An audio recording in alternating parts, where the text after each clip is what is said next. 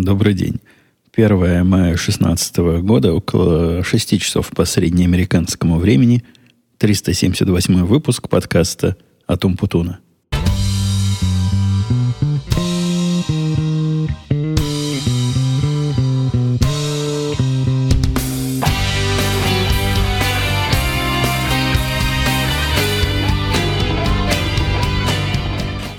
Вроде бы мы с вами, с вашей помощью, я не уверен, какое количество людей, где я кидал клич э, в радио Ти, пересекается с количеством слушателей здесь, а особенно какое подмножество из тех, кто реально помог, э, накладывается на, на вас, дорогие слушатели. Но, тем не менее, если вы в этом числе, спасибо, что м, вступили в эту инициативу, поддержали ее.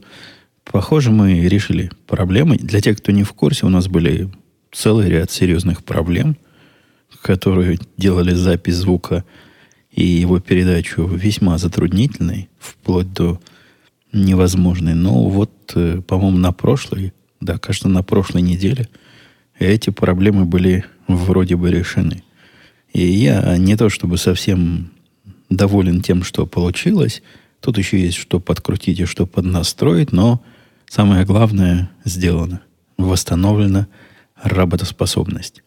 Сегодня у меня тоже такой день сложный. Оказался, кстати, не такой сложный, как я ожидал. Вы знаете, бывают такие выходные, которые на самом деле не выходные, а абсолютно рабочие дни. Было у меня опасение, что сегодня у меня как раз такой рабочий выходной и получится.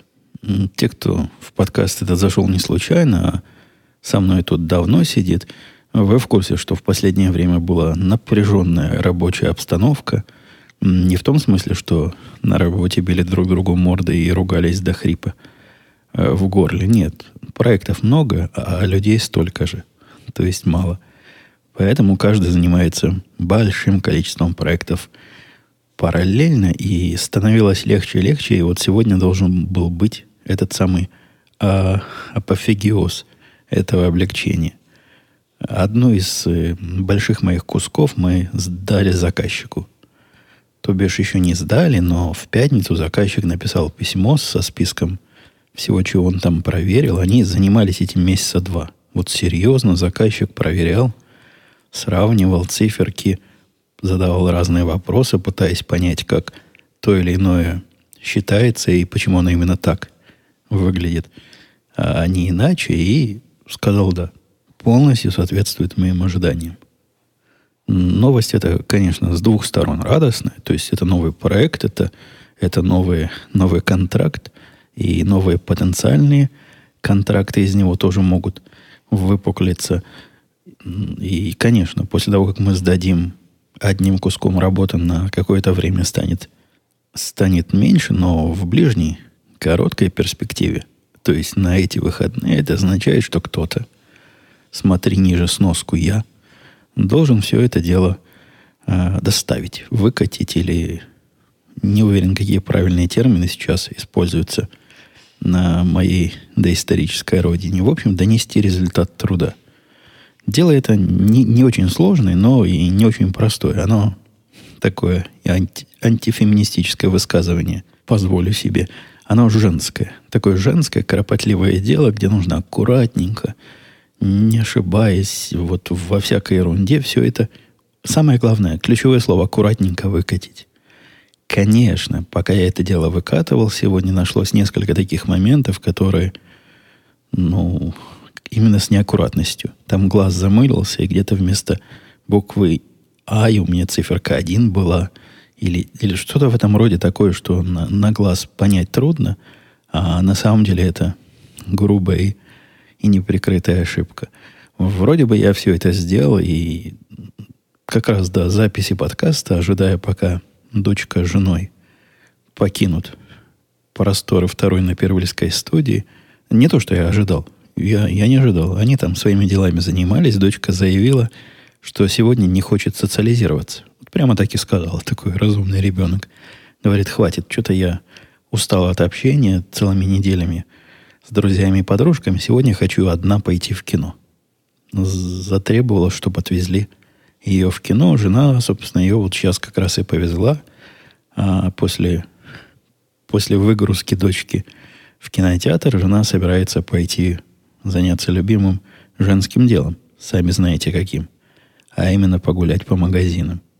Ну и вот, похоже, да, все кропотливые процессы сделал как раз до самого подкаста, до самого начала записи этого подкаста всем этим активно занимался. С раннего утра проснулся, как в 12 часов, так и до 6, ну, практически почти рабочий день. А если выходные считать час за два, я знаю, есть такие системы учета странные, или час за полтора. По-моему, полицейские, когда они сверхурочно работают, им как-то особым образом засчитывают. Тогда да, тогда, считайте, отработал я целую смену у станка.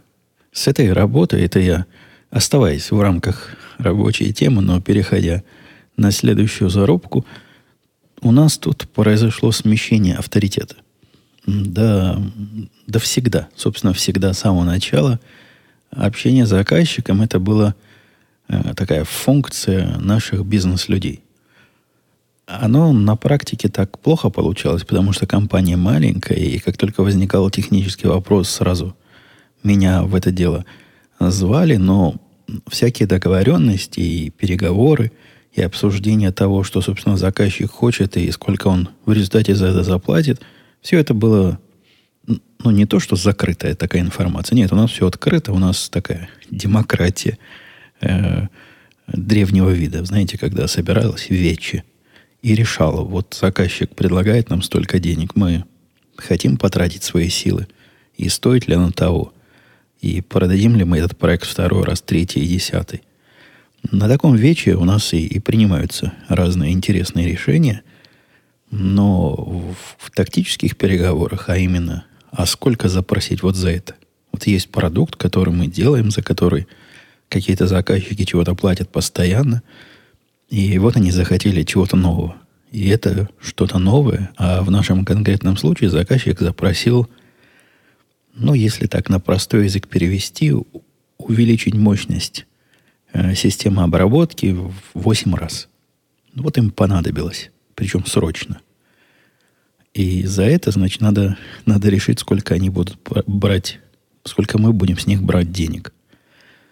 Я как, какие-то мои торговые навыки и такой бэкграунд в этой области, видимо, дает о себе знать.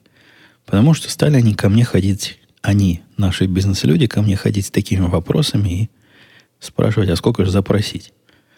Уже не первый раз.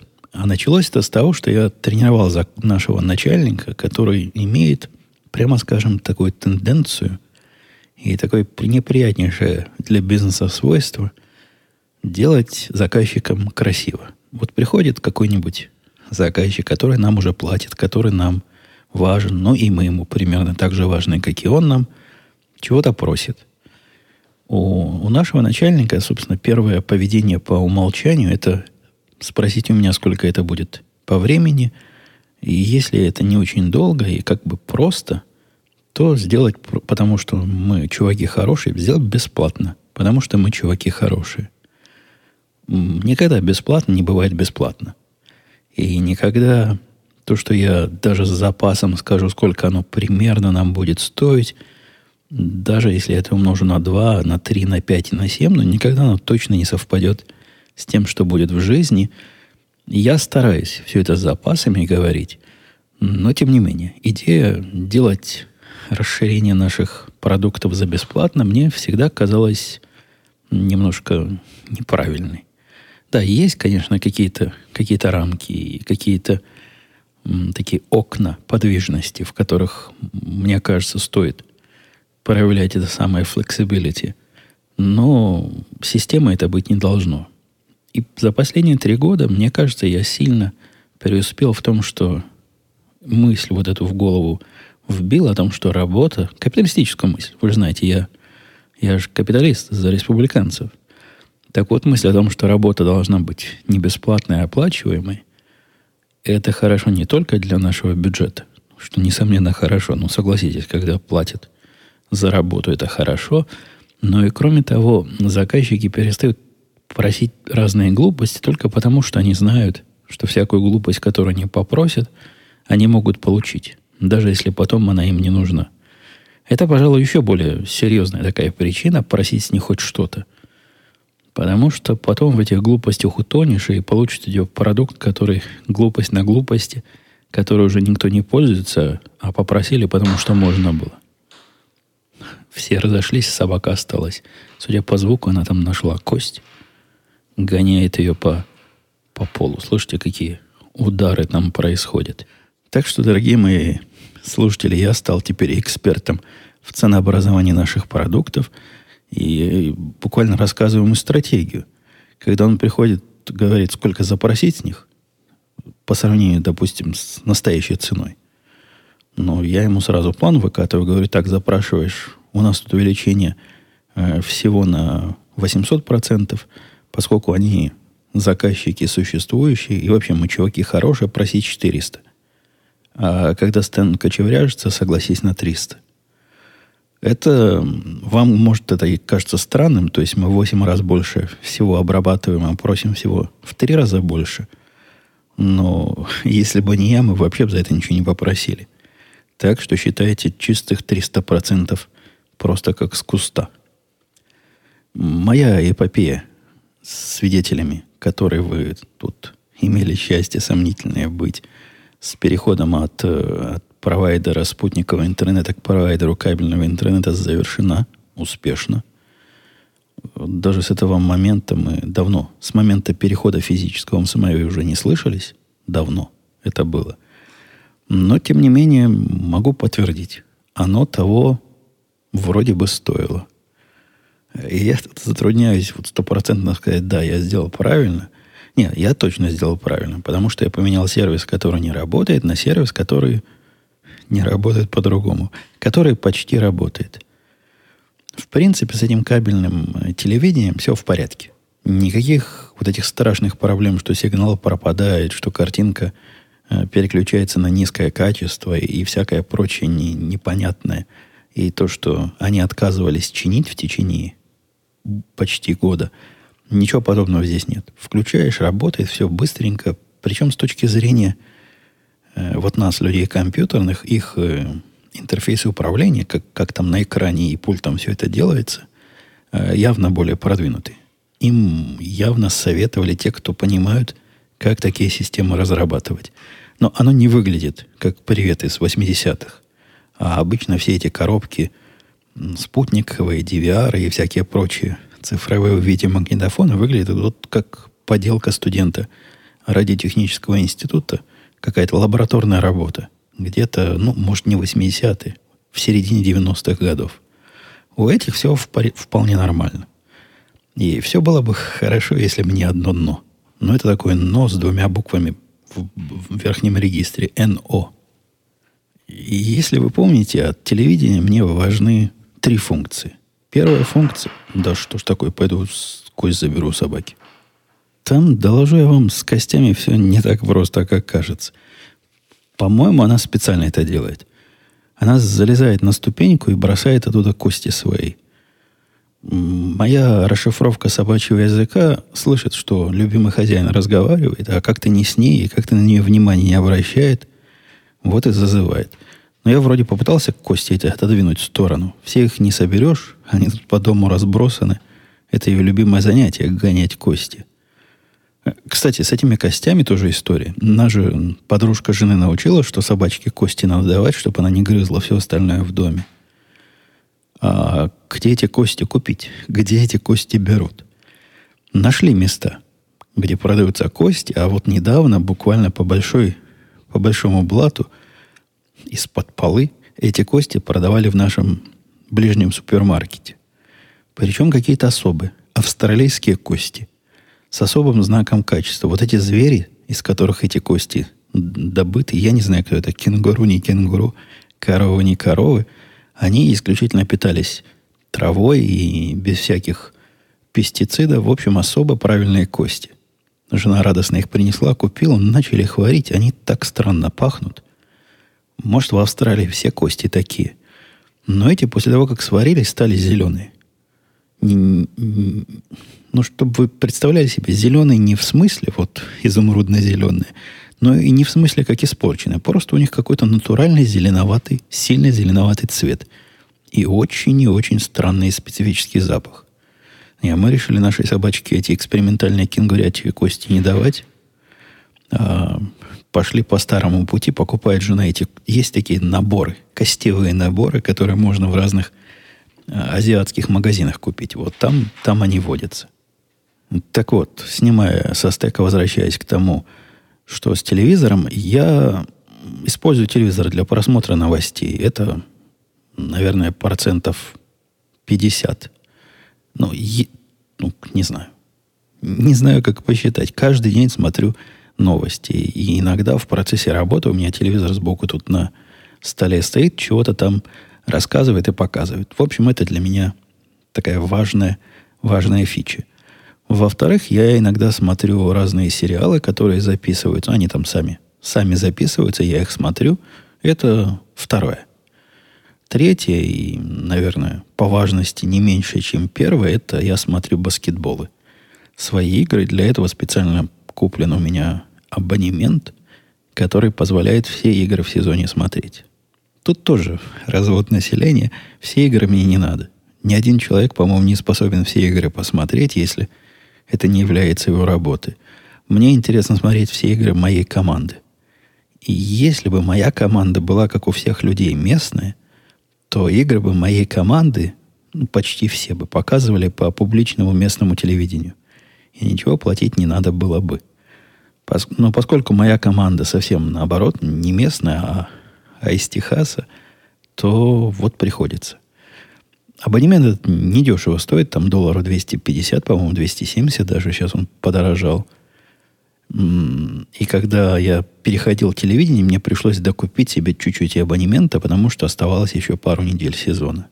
Каково было, дорогие мои слушатели, мое удивление, граничащее шоком, когда выяснилось, что вот эта продвинутая новая система доставки телевизионного сигнала с точки зрения игр – и с точки зрения показа баскетбола где-то в середине 70-х, в начале 80-х.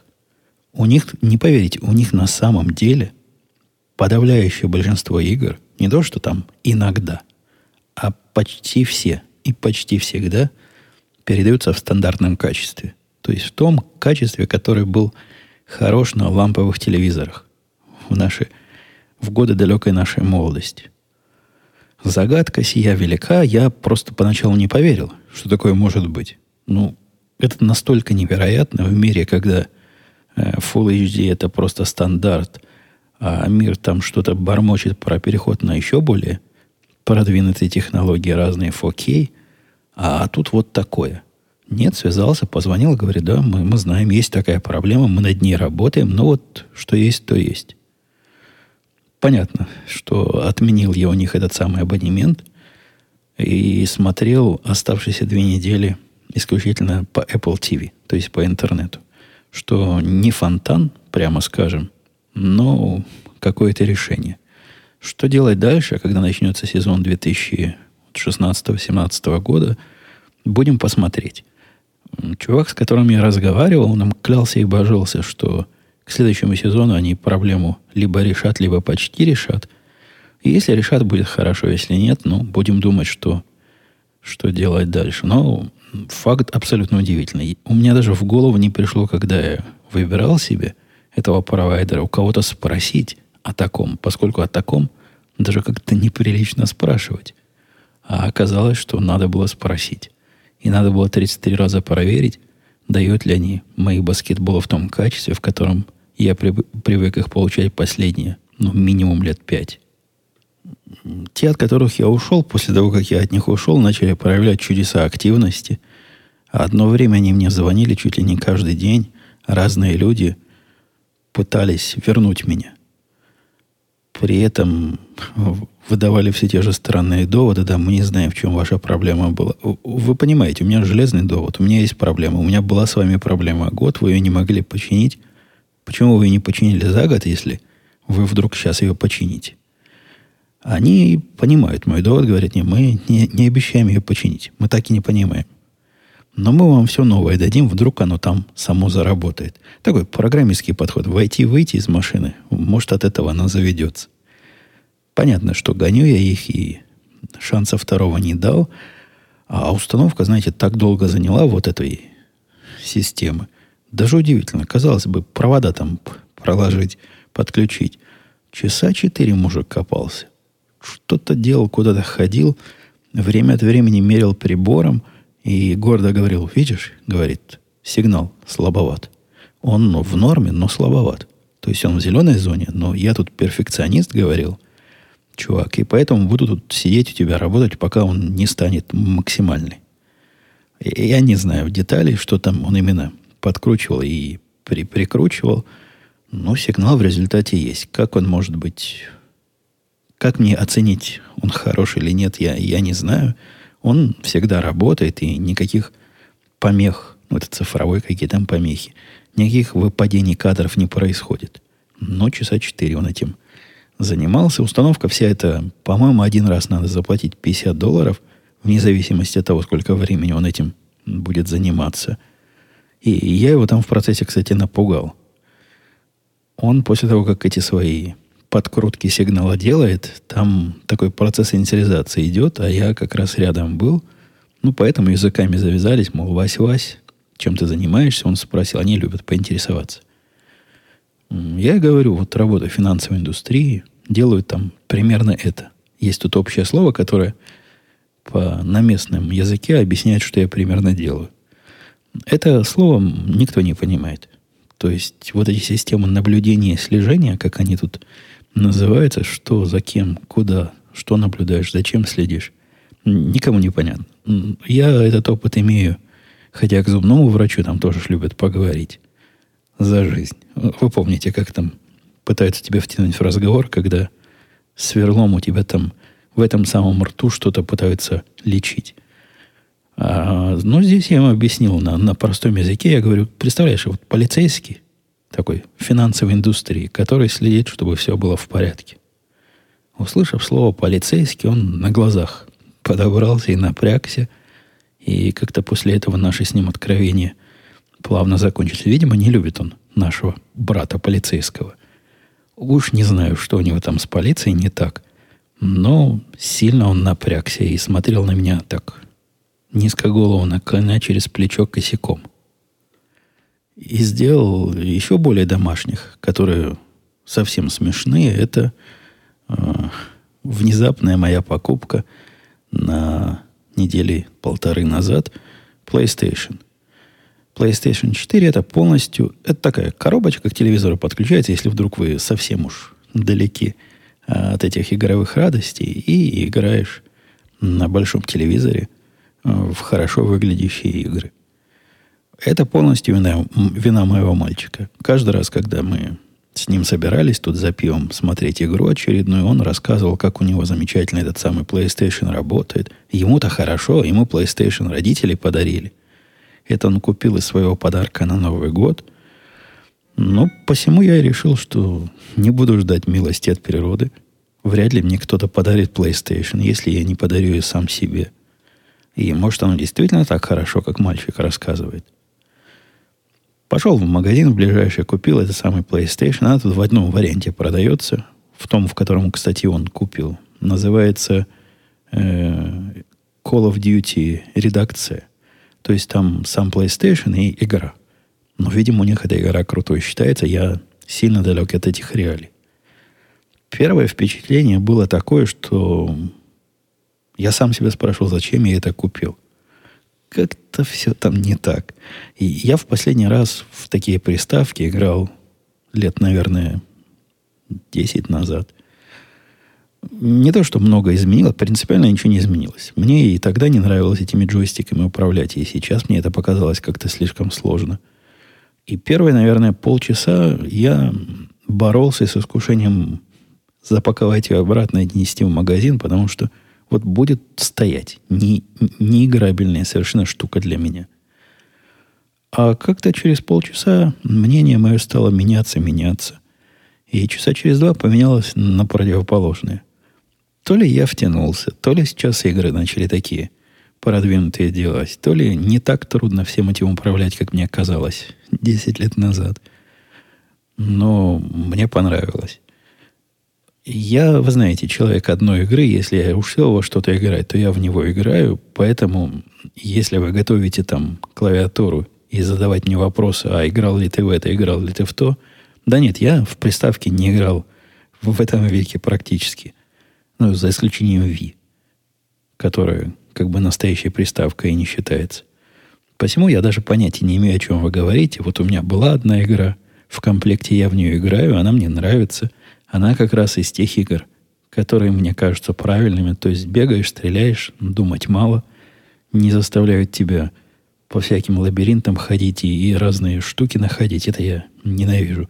У меня этого по работе достаточно, этих лабиринтов, чтобы еще в свободное время всякие головоломки решать. Вовсю идет. Одна проблема, что тело мое не может пока приспособиться к этой, видимо, к этому напряжению. Я так подозреваю, что нервная система подает какие-то сигналы в разные мышцы, которые она считает надо задействовать. И после сеанса, если часа два поиграть, какие-то части тела странные, которые я даже не знал, что могут болеть, начинают натруженно ныть. Ну, похоже, тоже к этому надо привыкнуть. Может, тело привыкнет не посылать сигналы туда, куда их не надо посылать. Но мне нравится. Очень, знаете, неплохо. И если есть там предложение, какую, какую еще игру купить, хотя я с этой, мне с этой еще играть и играть. Там уровни становятся все сложнее и сложнее, мне пробегать там и всех стрелять становится более напряженно. Но в этом даже есть, есть какая-то прелесть. Ну, вот если вы знаете нечто такое, которое поразит меня еще больше и порадует еще больше, дайте там знать в комментариях. Надо не забывать, дорогие слушатели, о времени и о том, что там еще ваши вопросы надо успеть осветить. Но не могу молчать о предстояннейшем событии позавчера, позавчера, ну где-то вот на днях, недавно, пришел наш сосед. Наш сосед, который слева, тот, который мясник, косая черта алкоголик. Я не знаю, алкоголик он или нет. Он, может, просто человек любит выпить. Просто я его трезвым никогда не видел, поэтому вот такое у него условное название. Надеюсь, он не слышит и не обижается. Обычно мы с ним не особо много общаемся. Но он из тех соседей, которые может помочь в нужный момент, но так с разговорами не пристает особо. Когда я выхожу во двор поработать на, на компьютере, а он там у себя сидит на своей фазенде и чего-то выпивает, и какие-то... Он в бумажках что-то пишет. Он мясник по профессии, который работает удаленно. Удаленный мясник. Мы с ним здороваемся так дистанционно. Я ему ручкой помашу, мне тоже. Расстояние от его стола до моего стола, ну, наверное, метров 50 между нашими фазендами. И, собственно, на этом все общение заканчивается. Иногда, когда э, нужна соседская помощь, он вызывается. Там машину из снега вытащить, когда-то он помогал. Э, колесо, когда я переставлял на хаммере, он предлагал свою помощь, хотя я отказался и зря. Колесо оказалось тяжеленное. Вот такой добрый самаритянин. А тут пришел, позвонил и принес то, что с работы мясник может унести. Понятно, мясо. Не только мясо, мясо и сало принес. Прям такой шмат сала принес здоровый. Мы не знаем, куда его деть. Жена даже... Не сало, то, что они беконом называют. Такое сало с мясом. Жена даже проверила, как это все хранится. И можно ли заморозить. Потому что съесть это ну, невозможно. Кроме этого сала принес он разных колбас. И, ну, он, как всегда, был в обычном состоянии. Не похоже, что он пьянее, чем обычно, но откуда такая, от, такой аттракцион не видно щедрости? С чего он вдруг нам решил подарить мясо? Я не знаю. Может, у них на складах лишнее, может, уже пропадать стало. Вот они и раздают его кому попало. Вот, тем не менее, колбаса такая крутая. И бекон тоже такой необычный. Э, в хорошем смысле этого слова. Так что сосед молодец. Может, возьмет это дело за правило и будет время от времени снабжать нас тем, что унес с места своего труда. Давайте я пойду в вопросы, комментарии и, и прочее, что вы писали. А вы там много чего написали, за что вам большое человеческое спасибо. А то жена. Жена тут э, учила меня, вас, ругать. Говорит, ну что это такое, как с нашей девочкой? По-моему, я это уже говорил. Когда первый раз скажешь, она, значит, первые уроки так сделает, как положено. Вот когда я сказал, почему не пишете комментарии, сразу все написали, вопросы, и активность такая высокая. А потом раз, как с нашей девочкой, пока не стоишь с ней над ней с палкой, так она и работать не будет. В общем, жена возмущалась. Призывала применить против вас меры воспитательного характера. Я не применял, и, и не зря. В этот раз более 50 э, разных сообщений. Ну, там некоторые такие между собойчики были.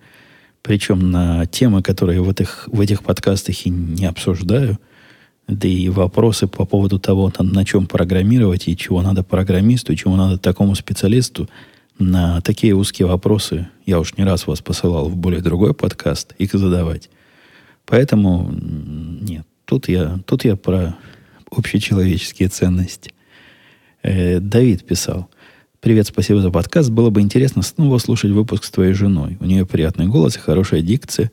Также чувствуется, что человек образованный и умеет излагать свои мысли. Это я специально зачитываю. Жена ж мои подкасты слушает. Вот послушает, порадуется. Возникает впечатление, пишет дальше Давид, что она работала преподавателем. Да нет, не работала она преподавателем, ну то есть работала, но не тем преподавателем, о котором вы подумали. Она работала преподавателем для двух детей. И вот сейчас она с дочкой проходит свой третий раз с школьной программы. Много чего нового узнают. Они сейчас, по-моему, завершили китайские династии по истории и перешли к Европе. В Европе средних времен, средне, даже не средних веков, а уже туда, в сторону почти возрождения двигаются. Э, да, много нового, интересного. Но она ругается, говорит, зачем мне столько знаний? Мне вот столько знаний про кальвинистов он никогда не хотелось знать. Или про лютеран. Всю жизнь жила, не зная всех этих лютеранских деталей. А теперь вот вынуждена все это узнавать. Видимо, она их и в свое время с мальчиком узнавала, но забыла. Э, поскольку знания не нужны, они из памяти вымываются. Ну, если она придет, отвечая на вопрос Давида, я же никак ее не заставлю. А у нас тут открыто всегда. Я зову ее, говорю, приходи. Однажды как-то уже почти согласилась. А потом сказала мне, не приду. Она хотела прийти как-то указать мне на мои ошибки. Что-то я не то в то время рассказывал, то ли про феминисток, то ли еще на какую-то болезненную тему.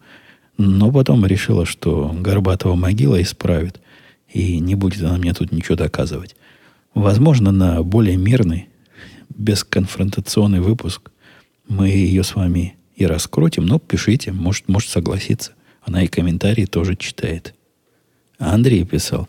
Здравствуйте, Евгений. Ты услышал, что вы при, приобрели PS4, то есть то самое PlayStation, о которой я рассказывал выше, и немного так поигрываете в свободное время. Вот мне интересно, как в молодости у вас было с игровыми компьютерными консольными развлечениями? Андрей, сынок, внучок, в нашей молодости мы по снегу босиком ходили и ели, ели хлеб без масла. Какие игры?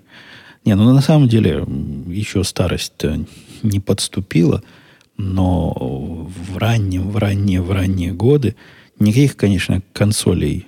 Не-не-не не так. Я познакомился с консолями до того, как познакомился с компьютерами. И это почти ну, по-хипстеровски. Вот как молодые сейчас. Правда, моя консоль была игра в теннис, подключалась к телевизору советскому, и, по-моему, советская игра была. Знаете, с одной стороны палочка, с другой стороны палочка, и между ними шарик бегает. Каким-то чудесным образом у нас в семье вот это произведение советского хай-тека завелось. Это был мой первый опыт. Особого впечатления не произвела, прямо скажем. А вторая игра, ну, наверное, произвела на меня самое глубокое впечатление. Это программируемые калькуляторы тогда были, вот тот самый, который украли у меня. И игры, которые были на нем, они, это было, конечно, вау. То есть ты играешь с калькулятором, он тебе всякие циферки выдает, ты их как-то в голове превращаешь в картинки, э, графики и разное прочее. Это, таких сильных впечатлений, пожалуй, у меня от игр не было, как от тех самых первых игр, которые сначала сам несколько часов вводишь в память этого калькулятора, ошибаясь и переводя заново, а потом с удовольствием играешь. Ну, а потом, когда питание отключается, вся игра пропадает, потому что сохранять ее было просто негде. Никакой памяти энергонезависимой в тех моделях еще не придумали делать. А с точки зрения того, что можно вот более или менее условно к современным играм перечислить, это, наверное, мой опыт в, в Таганроге, в ОКБ МИУС. Такая странная, странное было заведение, в которое входили по пропуску, из которого нельзя было выйти до конца рабочего дня. Там я студентом сначала на практике был, потом какое-то короткое время подрабатывал на полставки. В этом странном заведении первый раз я увидел компьютер Yamaha. Какой-то иностранный компьютер Yamaha. До этого я компьютеры разные видел уже. Это второй курс, наверное, был. У меня уже свой был. Но вот такой вот такой шик, цветной дисплей какие-то совершенно фантастические игры с какой-то поразительной графикой. Ну, как казалось мне тогда. Сейчас, если молодежь бы посмотрела на это, ну, их телефоны 20 лет назад лучше все это показывали. Не 20, 10 лет назад.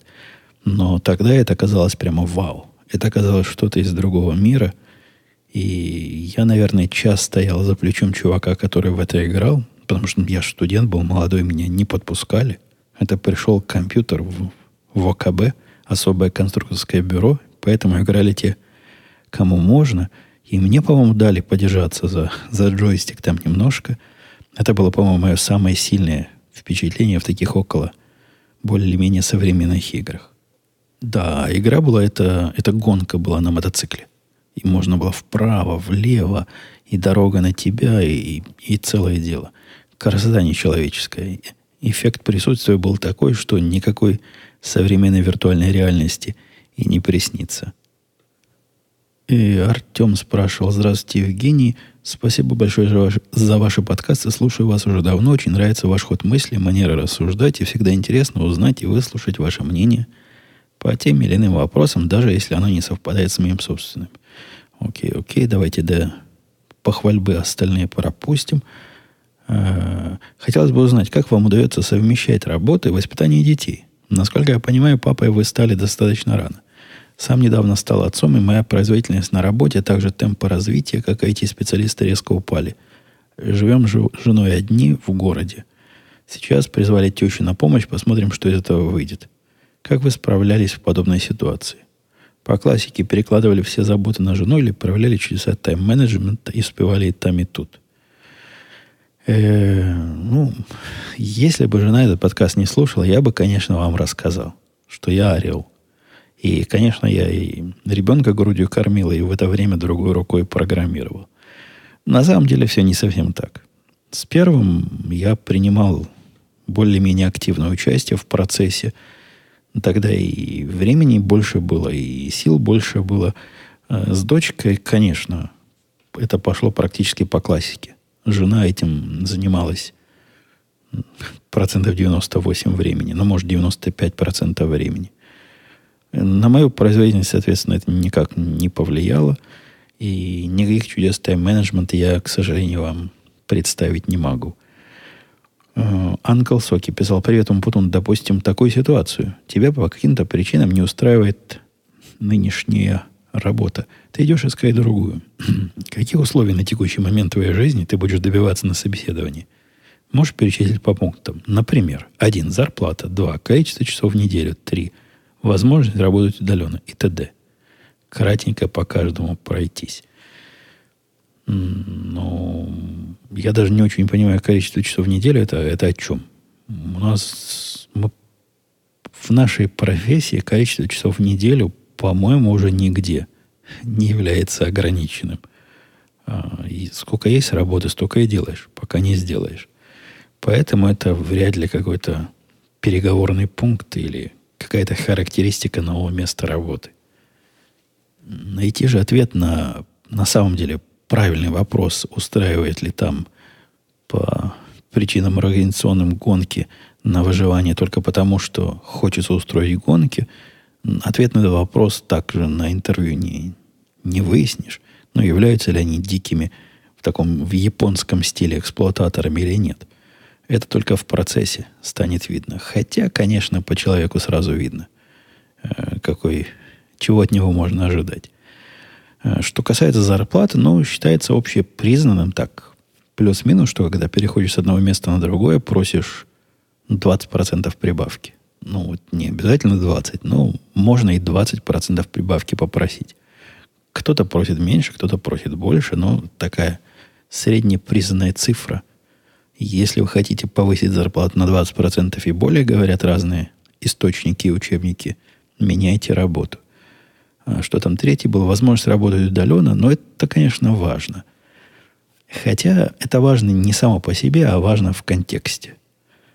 Я вполне мог бы ходить на работу, и если бы офис был недалеко, или даже далеко, но можно было бы на него как-то добраться удобно. А вторая сторона этого, если работодатель по причине странной, непонятной мне говорит, надо приходить на работу, даже если ты на это время на это тратишь два часа, потому что я так хочу, и потому что мне вот кажется, что так правильно, я бы, конечно, посмотрел на этого работодателя с подозрением. Не столько из-за того, что он меня заставляет тратить мои два часа напрасно, а столько а, из-за того, что решения, которые не понимаю в этом моменте, могут в нашем дальнейшем общении вызвать разные другие, э, более серьезные недопонимания. Евгений писал Фимма. Ты строгий начальник, поэтому коллега и заискивает. К тому же у многих американцев край всячески угодит начальнику. В США контракт не защищает сотрудника от увольнения в любой момент. По неволе начнешь заискивать. Да ладно. Во-первых, от контракта зависит. Что на себе Фима напридумывал. Во-вторых, э, у многих американцев в крови угодит начальнику. Не знаю, может, мы про разные области деятельности говорим. Я таких немного встречал. Да и у этого моего подчиненного, про которого Фима рассказывает, это не, это не совсем угодить. Это скорее вызвать к себе уважение и как-то, не могу слово подобрать правильное, ну, чтобы я восхитился его работой. Он не пытается сделать вот сделать так, как с его, с его точки зрения мне бы хотелось. Не-не, он пытается показать, какой он крутой и умный. Тут не, не в угождении дело. Как правило, он достигает строго противоположной цели. Э, вот антоним слова «угодить». Не угодить у него получается. Э, а дальше тот же самый Фимов в другом опросе. Спрашивают, не считаю ли я, что в США не хватает немного социализма в области здравоохранения, где есть гарантировано здравоохранение. Ой, какая-то тавтология. Э, ибо emergency, насколько я знаю, в США только для случаев диагностирования, типа потел ли больной перед смертью. И насколько я знаю, Обама Керри, ты считаешь глупой затеей. Ну, в общем, тут какая-то, конечно, каша из разных легенд. А, я хотел бы встречный вопрос спросить. А покажите мне, дорогой мой, места, дорогой мой пожелатель социализма, где вот эти социалистические элементы работают. Вы, конечно, не можете сказать про Канаду. Или, например, про э, Северную Европу. Э, но вы понимаете, что я вам скажу в ответ. С этой замечательной социальной канадской медициной тут стоят очереди канадцев, которые пытаются к нам попасть на лечение – а с этой замечательной европейской системой социальной медицины народ, народ, который умеет считать деньги, за голову хватается, глядя, сколько он налогов платит. Палка о трех концах. Мне не кажется, что система государственного управления в чем-то таком большом и важном, а медицина это такая большая и важная, это лучшая система. Собственно, вот этот самый социализм, о котором Фима говорит, это передать в управлении умному и разумному и могучему государству э, вот, это самое, вот эту самую медицину. То есть оно решает, сколько с тебя брать, оно решает, какие тебе медицинские услуги предоставить, оно решает, как, какую услугу ты будешь в конце концов получать. Мне это не выглядит здравой идеей. Я уже не раз говорил, я наоборот за э, всяческое дерегулирование этой области, ну, до разумных пределов. Понятно, что врачи должны сдавать экзамены какие-то особые, и понятно, что исключительно рыночные механизмы здесь не сработают. Ну, наверное, они сработают со временем. То есть после того, как он угробит пару сотен человек, к нему, наверное, 201 не придет. Но это не наш способ отсеивания плохих врачей, откровенно. Но высокая степень зарегулированности этой области как-то не позволяет ей пока быть воистину рыночной. И там куча разных перекосов. Ну, со страховой медициной я уж не раз высказывался, как бы мне казалось бы правильным это сделать и, и что в этом неправильно. Что касается Обама Care, которая, собственно, не является социальной такой медициной в прямом смысле этого слова, э, а является такой попыткой и нашим немножко, и вашим немножко. Это попытка всеми, при, всеми, кого я знаю, людьми, ну, всеми, ну, вот ни одного не знаю, который бы сказал, что это была хорошая идея. Начиная от моих э, демократических, либеральных контактов и конч... У меня просто совсем уж диких контактов нет, тех, которые за, за Сандерса голосуют. Таких как-то в круге общения у меня не наблюдается. Возможно, там Обама Кер ценится. Но вменяемые люди вокруг меня все считают это плохой идеей, еще худшей реализацией. И некоторые из них, некоторые из них даже могут в цифрах показать, насколько эта идея оказалась вредной. Александр писал, слушай старые выпуски подкастов, понял, что лотерея Green Card здесь считается закрытой. Но нет, она до сих пор проводится. Каждый год с 94-го. И в этом году тоже будет. Шанс выиграть 1 к 50, если заявки от двух человек-супругов, то 1 к 25. Это приблизительные цифры, но все же шансы достаточно высоки. Для России была закрыта с 5 по 10 год. Александр, я не могу вас не спросить провокационный вопрос. А выпуски старые подкастов, когда, которые вы слушаете, они не, не в этом пределе? Не с 5 по 10 год? Я подозреваю, что вы найдете там определенную корреляцию. Я, честно говоря, не слежу за тем, когда она открыта, когда закрыта. Я помню, когда она закрылась, я про это сказал.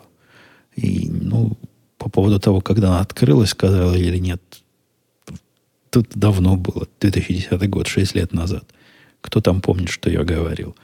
Ну, замечательно, что открыто. Замечательно. Я даже знаю живых людей, которые выигрывают. Я вовсе не считал, что сейчас она закрыта. Был период, а вот он и прошел.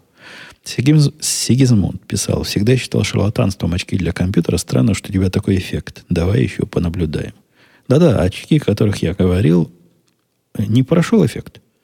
То есть я их, особенно по утрам и по вечерам, по утрам, когда глаза пытаюсь продрать, в них легче все это воспринимать. А по вечерам, когда уже глаза ни на что смотреть не хотят – они тоже реально и ощутимо помогают. То есть, если это шарлатанство, то это какое-то тонкое и глубокое шарлатанство, которое меня уже проводит, вводит за нос последние 3-4 недели.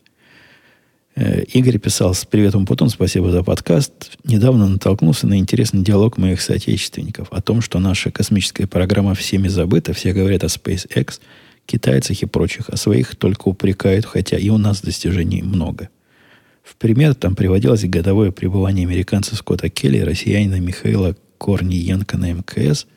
Мол, у них там Скотта все знают, а у нас тут про Корниенко никто не слышал. Отсюда и вопрос, действительно ли у вас там все обсуждали это событие?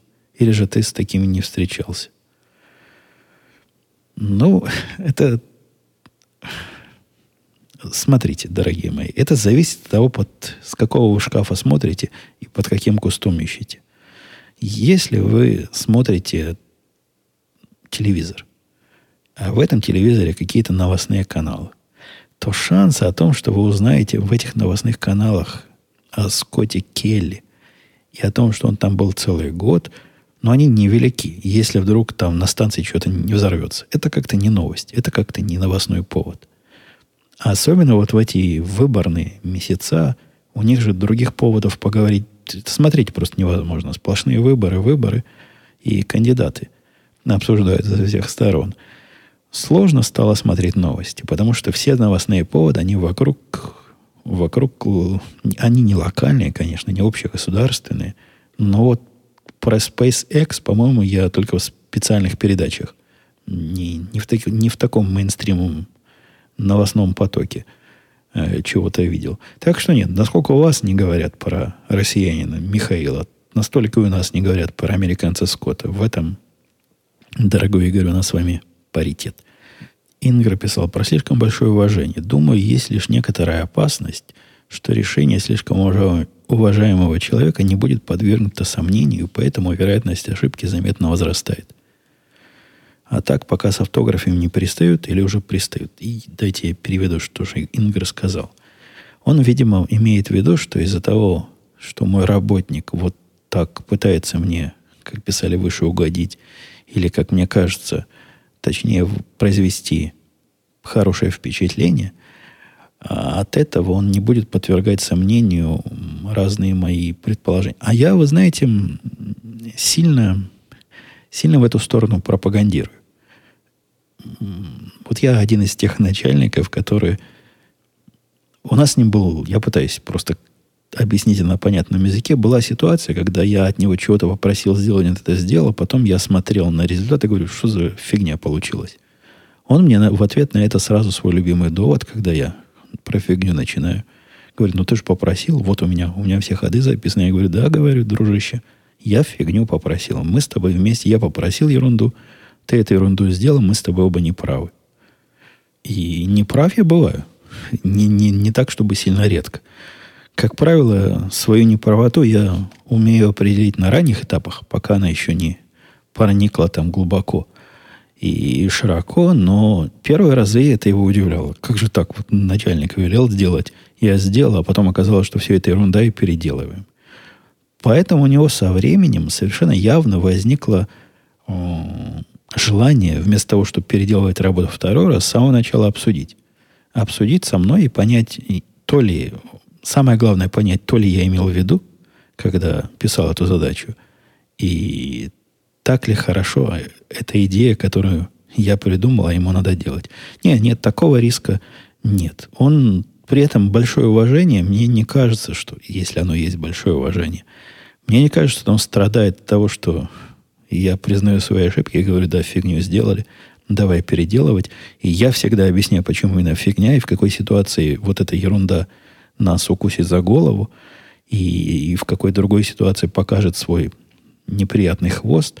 В общем, всегда объясняю причину своих действий и причину тех или иных изменений. Странно было дальше Ингру слышать про ненормальную честность. Это я про то, как я удивлялся, что дочки вернули потерянное – вот хороший человек попался, а вы его ненормально обозвали. Ну, дорогой мой, ну я же не могу в подкасте показать табличку сарказм. Ну, догадывайтесь по контексту. Поднимаю табличку сарказм. Вот туда, два выпуска назад. Возможно, его наказывали, пишет Ингер, за потерянные в школе вещи. Или в Америке детей за потерянные вещи не принято наказывать. Не знаю. У меня в семье не принято наказывать детей за всякую ерунду. А Владимир при этом добавляет еще более концептуально. Да любой нормальный человек бы вернул. Мне это тоже возмутило, что за пропаганда клептомании. Возможно, я сильно оторвался от мира нормальных людей на своей исторической родине. А возможно, Владимир додумывает то, чего нет. Я, я не знаю. Я же из своего опыта рассказываю. Так вот, из своего опыта, живя в, в, в 70-х, 80-х, 90-х, в Советском Союзе, а потом в постсоветской России, мне это с той точки зрения кажется совершенно странным и невозможным развитием событий. Что я и пытался вам донести с той или иной степенью сарказма. Возможно, сейчас все иначе. Возможно, если человек на улице уронил рубль, за ним будут бежать 33 метра следом, пытаясь этот рубль вернуть. В те времена, когда я рос и когда я воспитывался, это было исключение, исключительное исключение из правил. И в городе, в нашем Жданове, который был Мариуполь, рассказывали просто как легенды городские о какой-то местной женщине, которая где-то в сберкассе увидела, что какой-то, у кого-то другой выпало 25 рублей, ей вернула. И это обсуждалось просто обществом, как какой-то факт невероятной щедрости и нечеловеческой честности. Ну, допускаю, что все сейчас не так. Допускаю, что все честные и все-все возвращают. Но я, я же пианист, не стреляйте, он играет как умеет. Я рассказываю исключительно из своего опыта и исключительно свои впечатления и ожидания. Здравствуйте, Евгений писал P-Boy 5K. Вопрос о эргономике рабочего места. Насколько несколько месяцев назад вы приобрели кресло Aeron? Расскажите о своих впечатлениях. Какие обнаружили недостатки по прошествию времени?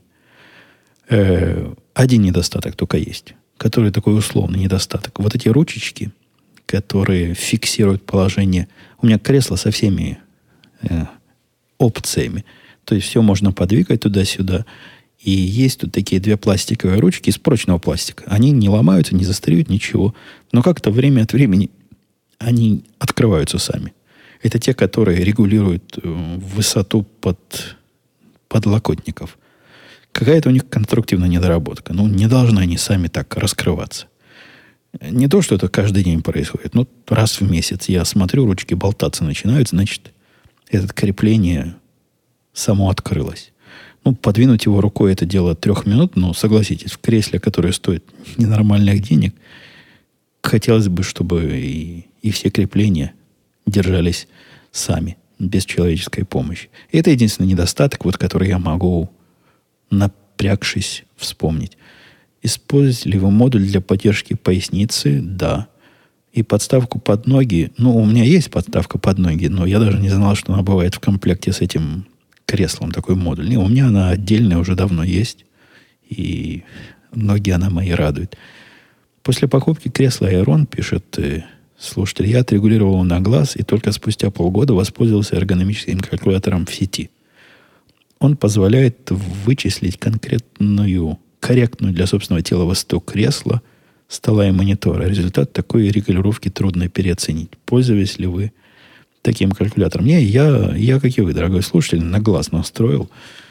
Я не знаю, настолько мне в нем хорошо, что страшно делать еще лучше. Я ведь тогда вообще из стула вылезать не буду.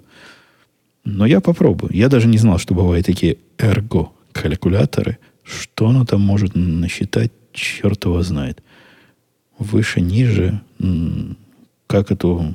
Тут же не так много степени регулировки, по большому счету. Вроде я во все поигрался и вроде настроил, как мне удобно, но да, я согласен на глаз. Возможно, наука поможет настроить это получше. Ну что, давайте я на этой, на этой ноте буду завершать сегодняшний подкаст. И напомню, что 378 выпуск у нас был, точно 378. Э, надеюсь, следующий я смогу выпустить по плану. Ничего нам не помешает. Ну, а если помешает, тогда выпущу, когда выпущу. Все, пока. До следующей недели. Услышимся.